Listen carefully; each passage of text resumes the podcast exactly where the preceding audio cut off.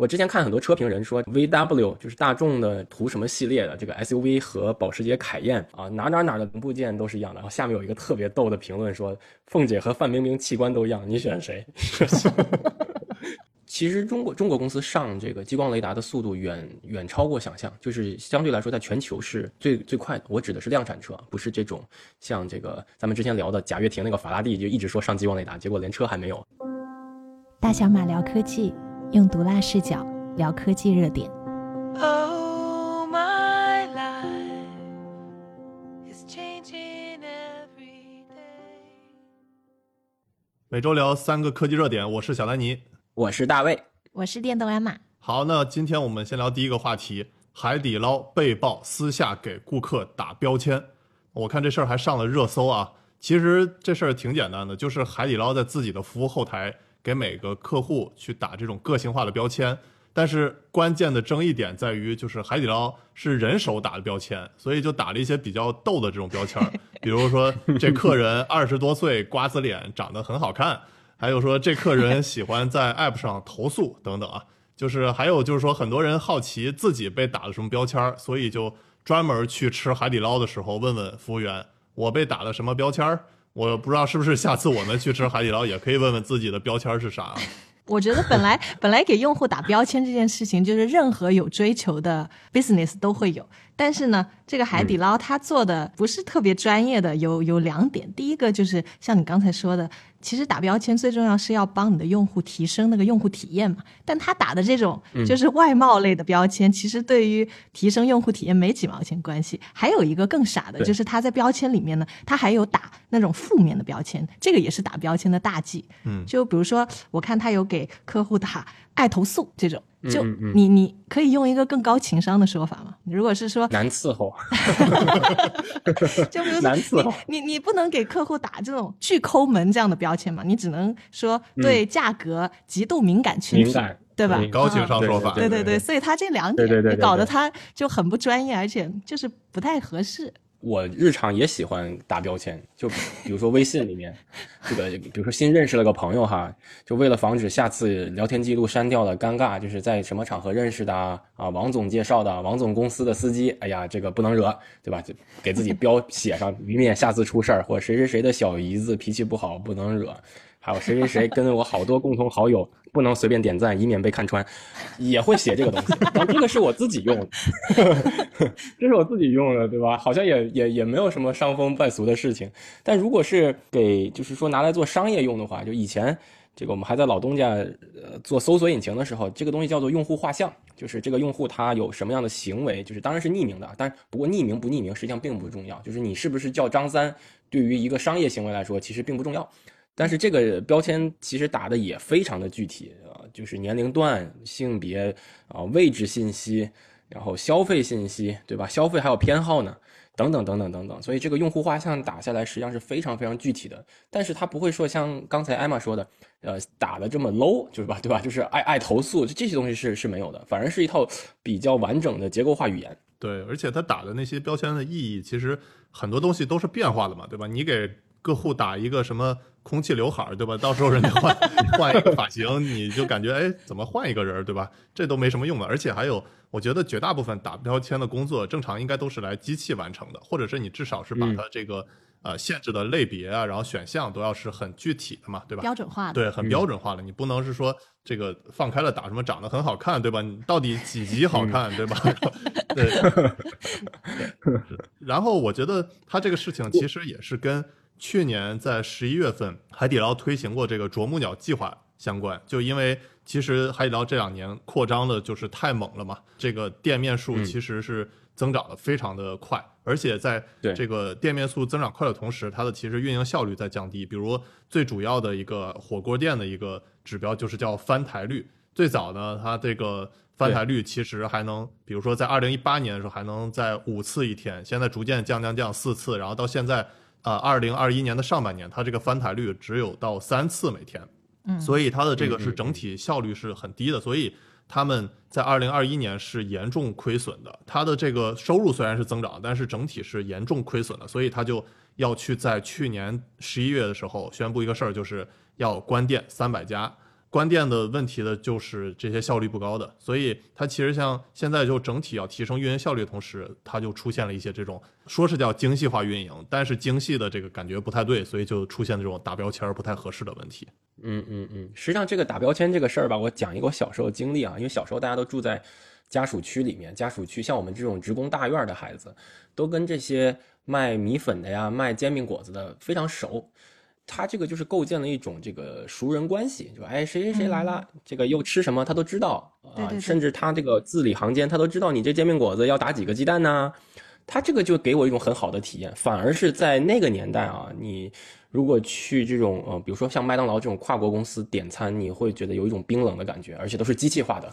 呃，特别逗。他每次说话都说的一样啊，你你要什么呀？打包啊，带走啊。然后呢，问完一遍了，可能他自己忘了，又问一遍，你是不是要打包啊？是不是要带走啊？你感觉你在跟一个机器说话，反而是这种呃邻里之间的店，他每天对你特别熟，哎，这种感觉非常好。所以我也能理解说给人他这个海底捞给人打标签，实际上想奔着这种有亲切感的这个关系去的。但是，嗯，可能在实操层面啊，毕竟这个东西是人来操作的嘛，那人给人打标签肯定有自己的那套，就是自己那套话术。所以我也不是觉得要要责怪他，我只是觉得可能之后他需要。引进一套非常好的数据公司给他做这个用户的结构化的画像，但这个行业现在也有很多人在做的。嗯，还还有你刚才说的一点，就是说，比如说你楼下的那个小面馆，你的老板是靠你啊经常去，然后靠他的记忆力来记住你的喜好的。那这个跟比如说我去一次海底捞，他就把你这些标签打上去，是就是这种这么生硬的，是不一样的。我感觉就像比如说我爸妈或者我男朋友很懂我。会让我很开心，但是如果街上一个陌生人，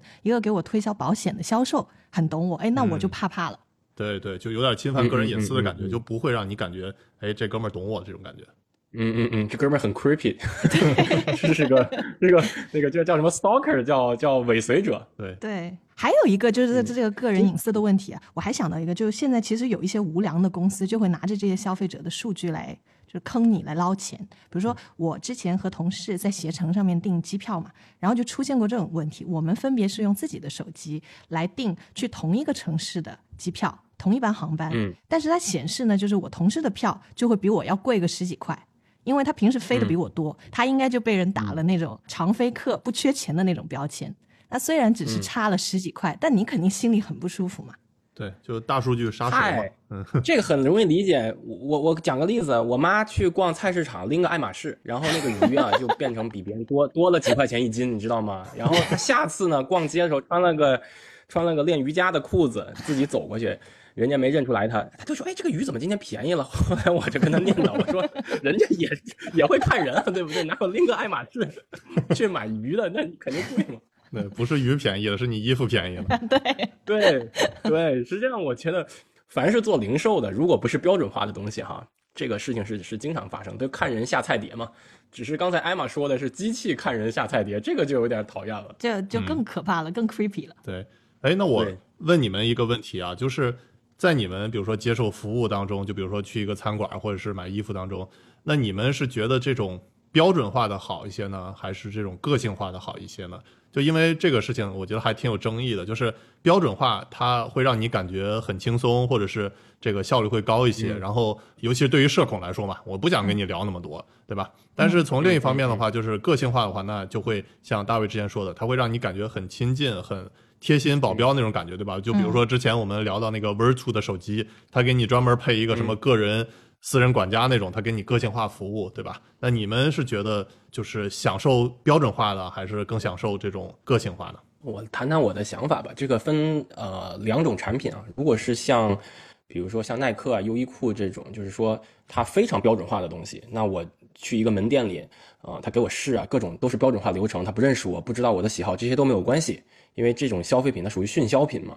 但如果是去一个奢侈品店，就像刚才丹尼讲的这个 World Two 啊，或者说 LV 啊这些店，他肯定要对我有一个了解啊。我这个配什么颜色的裤子、什么鞋，他的服务都是不一样的。就是说你坐在那儿，先生，你是不是来杯咖啡呀？给你，然后就叫后台拿杯咖啡等等，这些服务本身就是它品牌的附加值。等于说，为什么一条裤子在某些店里会比会比优衣库贵这么多？这些都是它的附加值。门门店装修，对吧？你的咖啡，呃，人家店员的服务。这些都是他的服务，这都是要加钱的呀。对，我是觉得标准化的东西，就像他名字说的，它就是有一个标准。然后呢，个性化的东西它是更两极分化的，就是个性化做的特别好的时候，会比标准化让你觉得更爽。但是有也有做的不好的时候，就是在标准化之下的。所以我觉得可能最高的追求肯定是个性化的。对，比如说你买房子也好，你买衣服买买什么都好，就最高的标准肯定都是个性化的。但是很多的时候呢，这个这个个性化你是要给他付钱的嘛，所以很多的时候我们有很多的东西就不用去到那个档位那个价位，所以就标准化会比较好。嗯。我最近看一个奈飞的剧，叫这个《Inventing Anna》，就应该是创造安娜吧，就是讲了这个纽约的一个小女孩，她虚构了整个自己是一个德国名媛的这么一个经历哈。她在一个酒店里住了很久，欠了很多钱，但是呢，这个酒店每天那个服务员就把她的这个相当于说给她打标签，给她打上 VVIP 啊，老板的朋友，所以整个这个服务的品质就提升上去了。就是大家有兴趣可以看一下这个片子，所以在这种这种酒店里面，它也有这个事情，对吧？我以前住酒店，你比如说金卡、白金卡，你走到一个城市这种连锁酒店，他都会说：“哎呀，大卫先生，你今天又来了，你看有什么水果给你放好了，你喜欢吃什么？早晨要不要叫醒你？什么都会给你写掉。”但你到七天酒店，肯定没人理你这个事儿，对吧？所以这个是我觉得在在品牌上有差异化的，而且你确实要为这件差异化付出额外的代价的。哎，那我听你们说，感觉就是这种比较便宜的、比较高频的，你们比较喜欢这种标准化；但是像一种贵的或者是奢侈品的，就可能希望这种比较个性化。但是我发现一个，就我们经常聊车嘛，那我现在越来越感觉，我其实，在买车的过程当中，我是越来越喜欢这种标准化了。就是我其实特别买的车不贵，啊那也可能是我为五零，我为五零宏光的用户。对对对，是的，就这也是我觉得特斯拉带动了一股风潮吧，对吧？那个我我觉得我现在特别怕那种就去四 S 店，然后人家要跟你在那儿，哎呀，又加装什么什么东西，哎，这个又降价五万十万。我现在就是去四 S 店，我其实听他们说，哎，这车能降价五万，比它的这个官方指导价降价五万，我其实是不是那么开心？对，我是慌的，我会我会画问号，就是说，哎，你这家降五万，是不是其他的四 S 店就降？七万八万了，对吧？那我我就感觉很累，所以我觉得这个车的大的趋势也是在这么就是往标准化走啊。但是保时捷尊贵的一个尊贵的保时捷车主，对，一会儿我们也可以聊聊，正好我们之后要聊保时捷的话题，对。哎，那你觉得你们自己现在被 A P P 或者被企业打上了什么样的标签？我感觉我这一年老有骚扰电话问我要不要借钱，而且还是那种额度特别小的，我都不知道被打上了什么标签。你的消费能力被看出来了，你是主要生气在额度小这个问题上。呃，实际上这个信用卡本身就是给人贴个标签。我我越来越越发现这件事情了，就就嗯，比如说美国的信用卡哈种类特别多，从美美国运通、Visa 各种，而且有各种级别的。然后它里面有各种 offer，就是你有这个旅游的版本的，有平时这个 cashback，就是返钱的，就是超市的呀、加油的呀，各种各种各种。这个就是相当于说，呃，金融公司人为的给你贴上一个标签。而且我觉得金融公司最擅长干这个事儿，而就是绝对是全世界最擅长给人贴上标签的这种公司。你有没有钱？有多少钱？所以我有一次跟这个，呃，咱们哪说哪了啊，跟朋友开玩笑说，哎呀，朋友最近那个约到了一个女朋友。说是什么什么名媛，后来就跟我聊，我说你就看他钱包里那张信用卡是什么招商银行 Hello Kitty 的，还是呃工商银行的或者什么的白金卡，你一下就知道他是不是名媛了，对吧？因为为什么呢？他可以骗你，银行不会骗你啊，银行是不会骗人的。学到了。你你有没有钱？有多少钱？你银行的客户经理比你还清楚呢。你有几多少钱进去了？一会儿人家打电话过来了，说有个理财产品，问问能不能帮个忙啊？你自己都会觉得你怎么懂得比我还多。看出来了，大卫平时就比较擅长给人打标签。我觉得给人打标签是对人的一种尊重，因为我不希望出现不体面的情况，就是甚至是，嗯，说句不好听的，如果他是呃消费能力不到，然后我跟他一起出去吃饭怎么样，我给他太大的压力，这是对对他的一种不尊重。我不喜欢干这种事情，所以我也会就在自己的这个备注当中会会把这个事情写到。那你反过来可以说我这个人有点有点有点势利眼是吧？但是看你怎么理解，对吧？就是你你你既可以正面说，你也可以反面说，我这个人很很有关怀啊。大小马聊科技，用毒辣视角聊科技热点。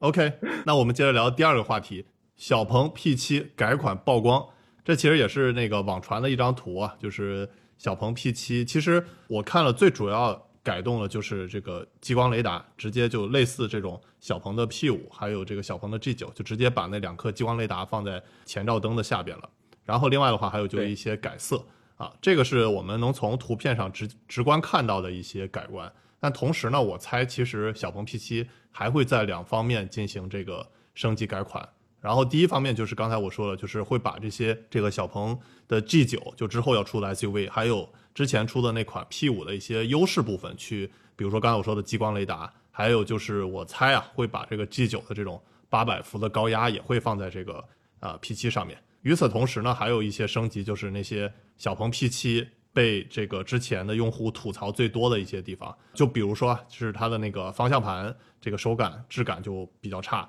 另外一方面就是它的那些电动尾门，然后你需要后升级，而且还要去，呃，现在的尾门是没有那种手动的去给它开关的。还有一些，就比如说它那个虽然有很多摄像头，但是你还要去装一些行车记录仪。我猜就是这些会小鹏 P7 之后的改款。还有一点我觉得比较重要的信息就是，其实小鹏 P7 对于小鹏这家公司整体的来说是非常非常重要的。它是在2021年占整体小鹏。销量的百分之六十二，它在最近的一个月啊，虽然有些下滑了，主要是因为后来小鹏 P 五的这个发布和交付，但现在它仍然是站在它的这个小鹏整体销量的百分之五十以上。那小鹏 P 五呢，大概占百分之三十多，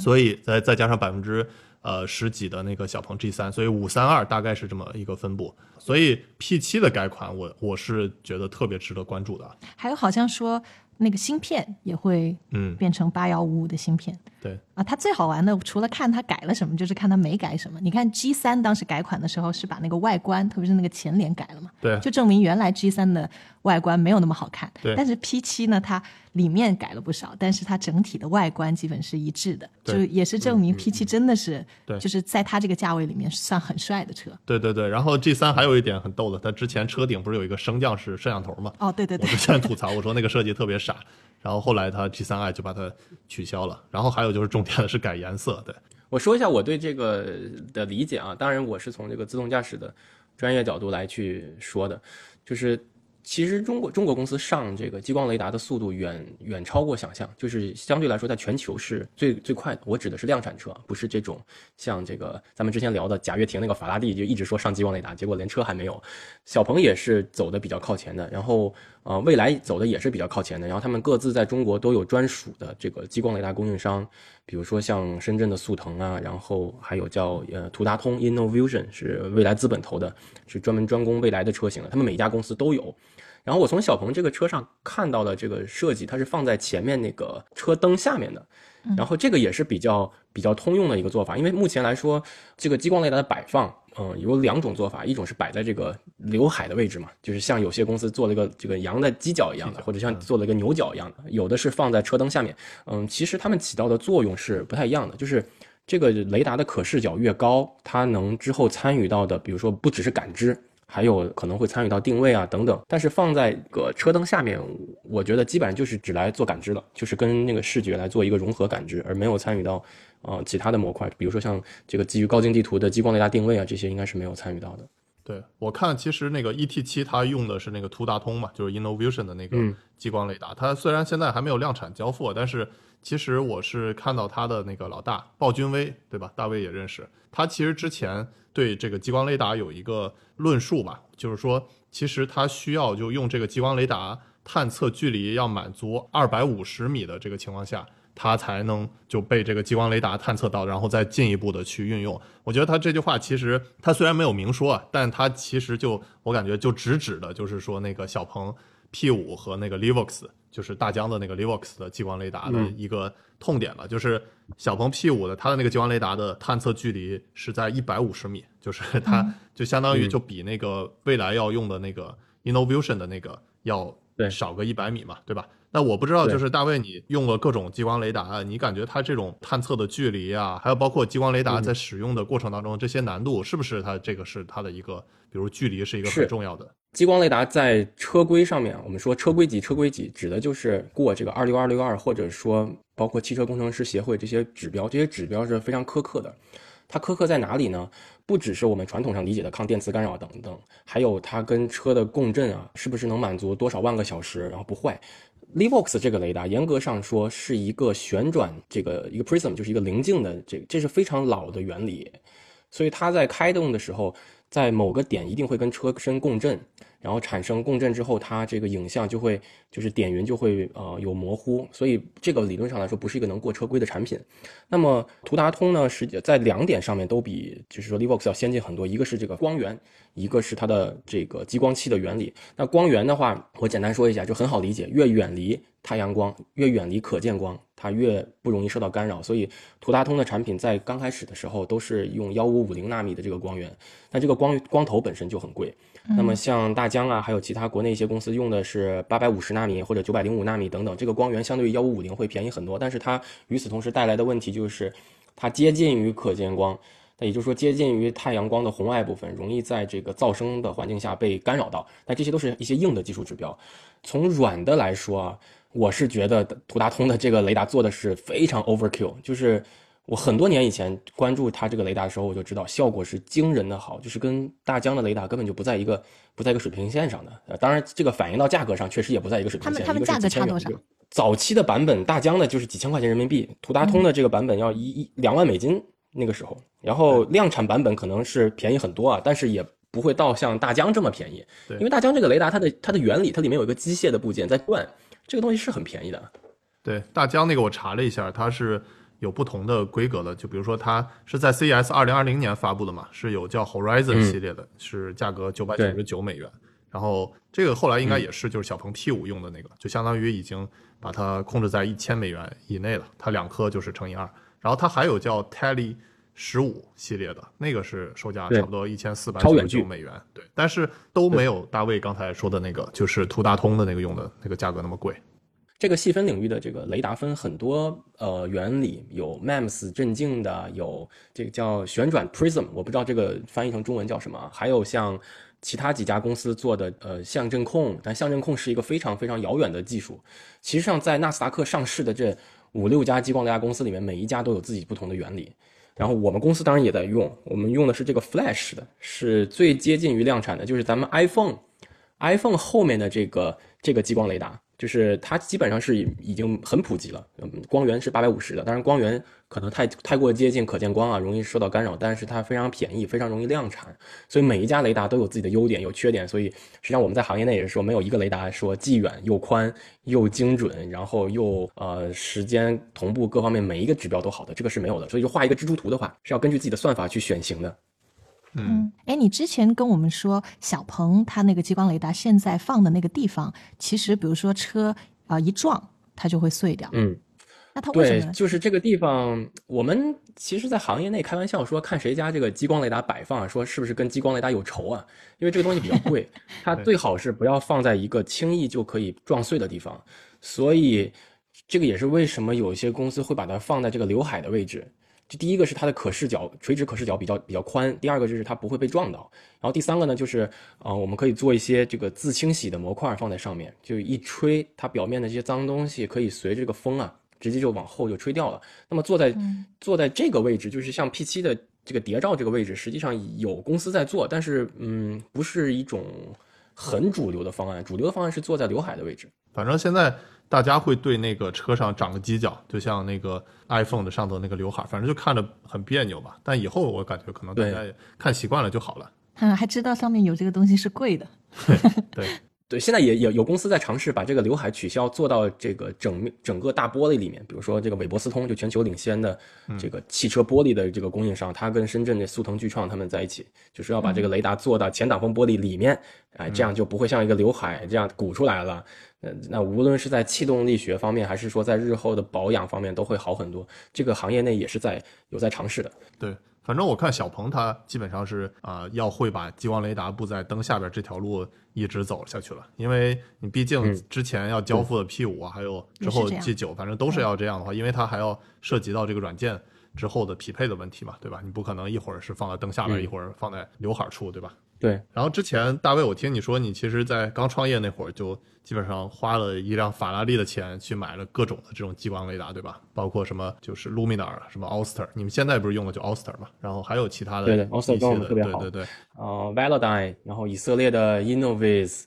这些基本上主流的雷达，当然还有国内的何赛啊、速腾啊等等。呃，实际上我们用这些雷达都是来就是两件事情，一个是检检验算法，一个是来做数据集。那么做数据集呢，也是为了之后再去反哺我们的算法，所以这是一个这是一个炼丹炉的炼丹的过程。怎么理解呢？就是激光雷达它既是生产力工具，对吧？它可以让我们做融合的时候看得更远、看得更清楚等等。它也是我们拿来做数据集的这么一个必须要用的真值的一个产品。就是我们什么叫真值？就这个东西，它视觉上看是一个样子，它在激光雷达状态下是又是一个样子。那我们要用激光雷达的数据来检验我们的视觉的数据是不是很准，是不是真实的，要这样做的。嗯，对我还有一个问题，就是大卫，你觉得像国内的这些激光雷达的厂商，就比如说大疆的那个，然后还有何赛，还有华为啊，和这些那个国外的厂商，比如 Luminar、Oster，还有 Velodyne 那个，就那你嗯觉得他们的这些区别是什么？或者是现在的大概都是在处于什么水平，或者是大概是什么的迭代速度？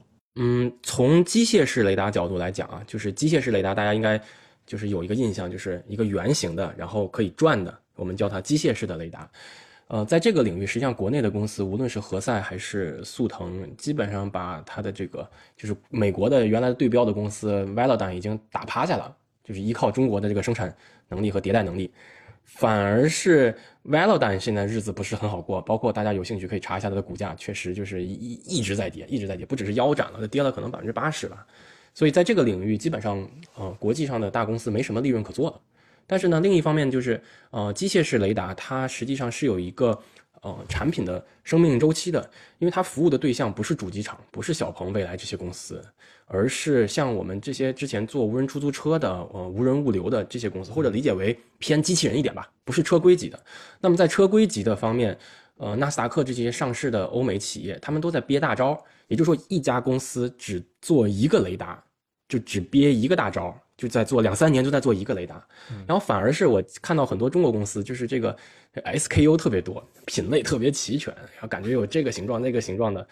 这个时候就让我有点迷惑，就说，如果人家欧美公司做一个产品都一直在做这么久，还没有大规模的量产，那有些中国公司怎么一下能推出这么多呢？呃，我跟速腾比较熟，速腾这个 M1 确实就 M1 确实是一个很值得期待的产品，他们签了非常多的主机厂的战略合作，所以这个产品应该是能比呃 Lumina 比这个其他的它的这个欧美的对标公司率先能上车的啊、我非常期待这个产品。对，就是现在我看有一个趋势，就是包括比如说前段时间那个长城出了那个叫机甲龙嘛，然后就现在大家有点像军备竞赛的这种感觉，就是哎，你上一个激光雷达，我上两个，你两个不够，我上四个，对吧？那像它这种激光雷达的数量，然后我觉得是不是不应该只是看激光雷达数量，还应该看它这个激光雷达的到底是什么，就是品质。这里面有一家公司，我就不点名说了，叫“四个以下别说话”，那个广告 叫“四颗以下别说话”。那我刚才不是说了名字了吗？已经。然后呢，他把这四个雷达拼起来哈，实际上，嗯、在这个领域不应该是一个军备竞赛的状态，就是拼这个雷达的多少，而是更应该放在对软件的这个自研能力和对软件日后的更新迭代等等方面。实际上，一颗主雷达在在前世。然后，如果它的距离、FOV 都满足条件的情况下，它其实是可以做的不错的，因为它还要跟视觉、还有毫米波雷达等等做多传感器融合。反而是放四个雷达，嗯，在我们业内看来是会给算法增加非常多的麻烦，因为这些雷达你还要做这些内参啊、外参啊、拼接呀、时空同步啊等等等等一系列的事情。然后包括主机厂它上了这么多设备，这些设备是不是能长期的不坏？因为首先这些雷达要过车规嘛，那目前我没有看到任何一个雷达过了这个车规。那一个车上放这么多设备。它是不是有这种将来返修和召回的风险？因为你不可能说坏了一个雷达，另外三个继续用，这一颗先不管，应该是坏了一颗就要召回了。所以等于说你上面增加的设备冗余度越多，对这个车带来的风险其实是越高的。所以从这个角度，我非常理解特斯拉为什么它的传感器是一砍再砍，连毫米波雷达都砍了。我之前看这个 Andrew Karpathy 在 Zoom 上做这个分享，他也有提到说，因为他他们的团队把视觉和毫米波融合起来之后，发现有很多 corner case 就极端情况，他们处理起来并不是很理想，那还干脆就把它砍掉，一门心思在这个纯视觉上走到底。所以这是一种开发逻辑。但中国大部分主机厂的这个开发逻辑是我堆料把它堆上去，然后在这个领域看看能不能堆出一个高冗余度、高鲁棒性的这么一个算法出来。所以是两套逻辑。哎，说起特斯拉，我知道现在有一些政府的部门里面的人都说他们呃不会买特斯拉，因为你根本就进不了那个停车场。特斯拉车里面不是有很多摄像头嘛，就不可以进一些就是政府部门里面。那如果是这样的趋势的话，以后是不是比如说中国的我们的车企用的激光雷达也好，摄像头也好，也会全部都会变成国产的品牌？嗯，这个问题我我想从另一个角度来回答，就是这个世界是是平的啊，你中有我，我中有你。那你说你摄像头不用了，那你解码器用不用？对吧？解码器不用了，那你芯片用不用？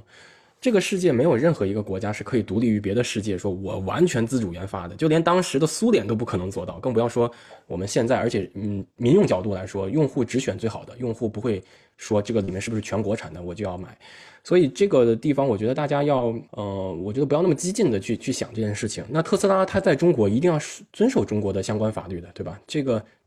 我在此不多赘述，就是只要有相关的法律，它去它去遵守就好了。那反过来说，那国产的企业也不是每从摄像头开始都是国产的呀，对吧？索尼、安森美，那国内这个摄像头三大公司，就是全世界的摄像头的三大公司，我们叫。呃，索尼、维尔股份、安森美，那起码外资企业占了两个，而且它起码加起来超过百分之五十的市场占有率了。那你说，凡是有索尼摄像头的，这个就不让它开到政府的停车场吗？不应该这样。大小马聊科技，用毒辣视角聊科技热点。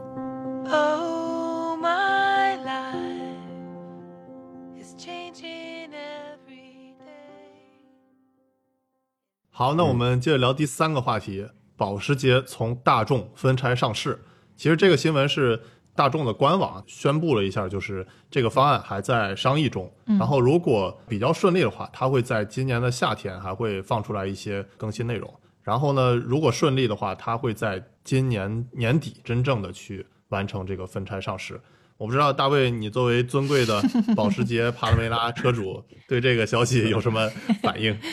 就是我第一反应是，保时捷是整个主机厂里面最类似投资银行的公司，它的它的操作实在太骚气了。就是大家应该还记得它很久以前这个蛇吞象的这个故事，那个时候就给我留下了非常深的印象。那么它这次再来一波资本操作，我觉得也是应该是肯定是在在整个主机厂里面最骚气的。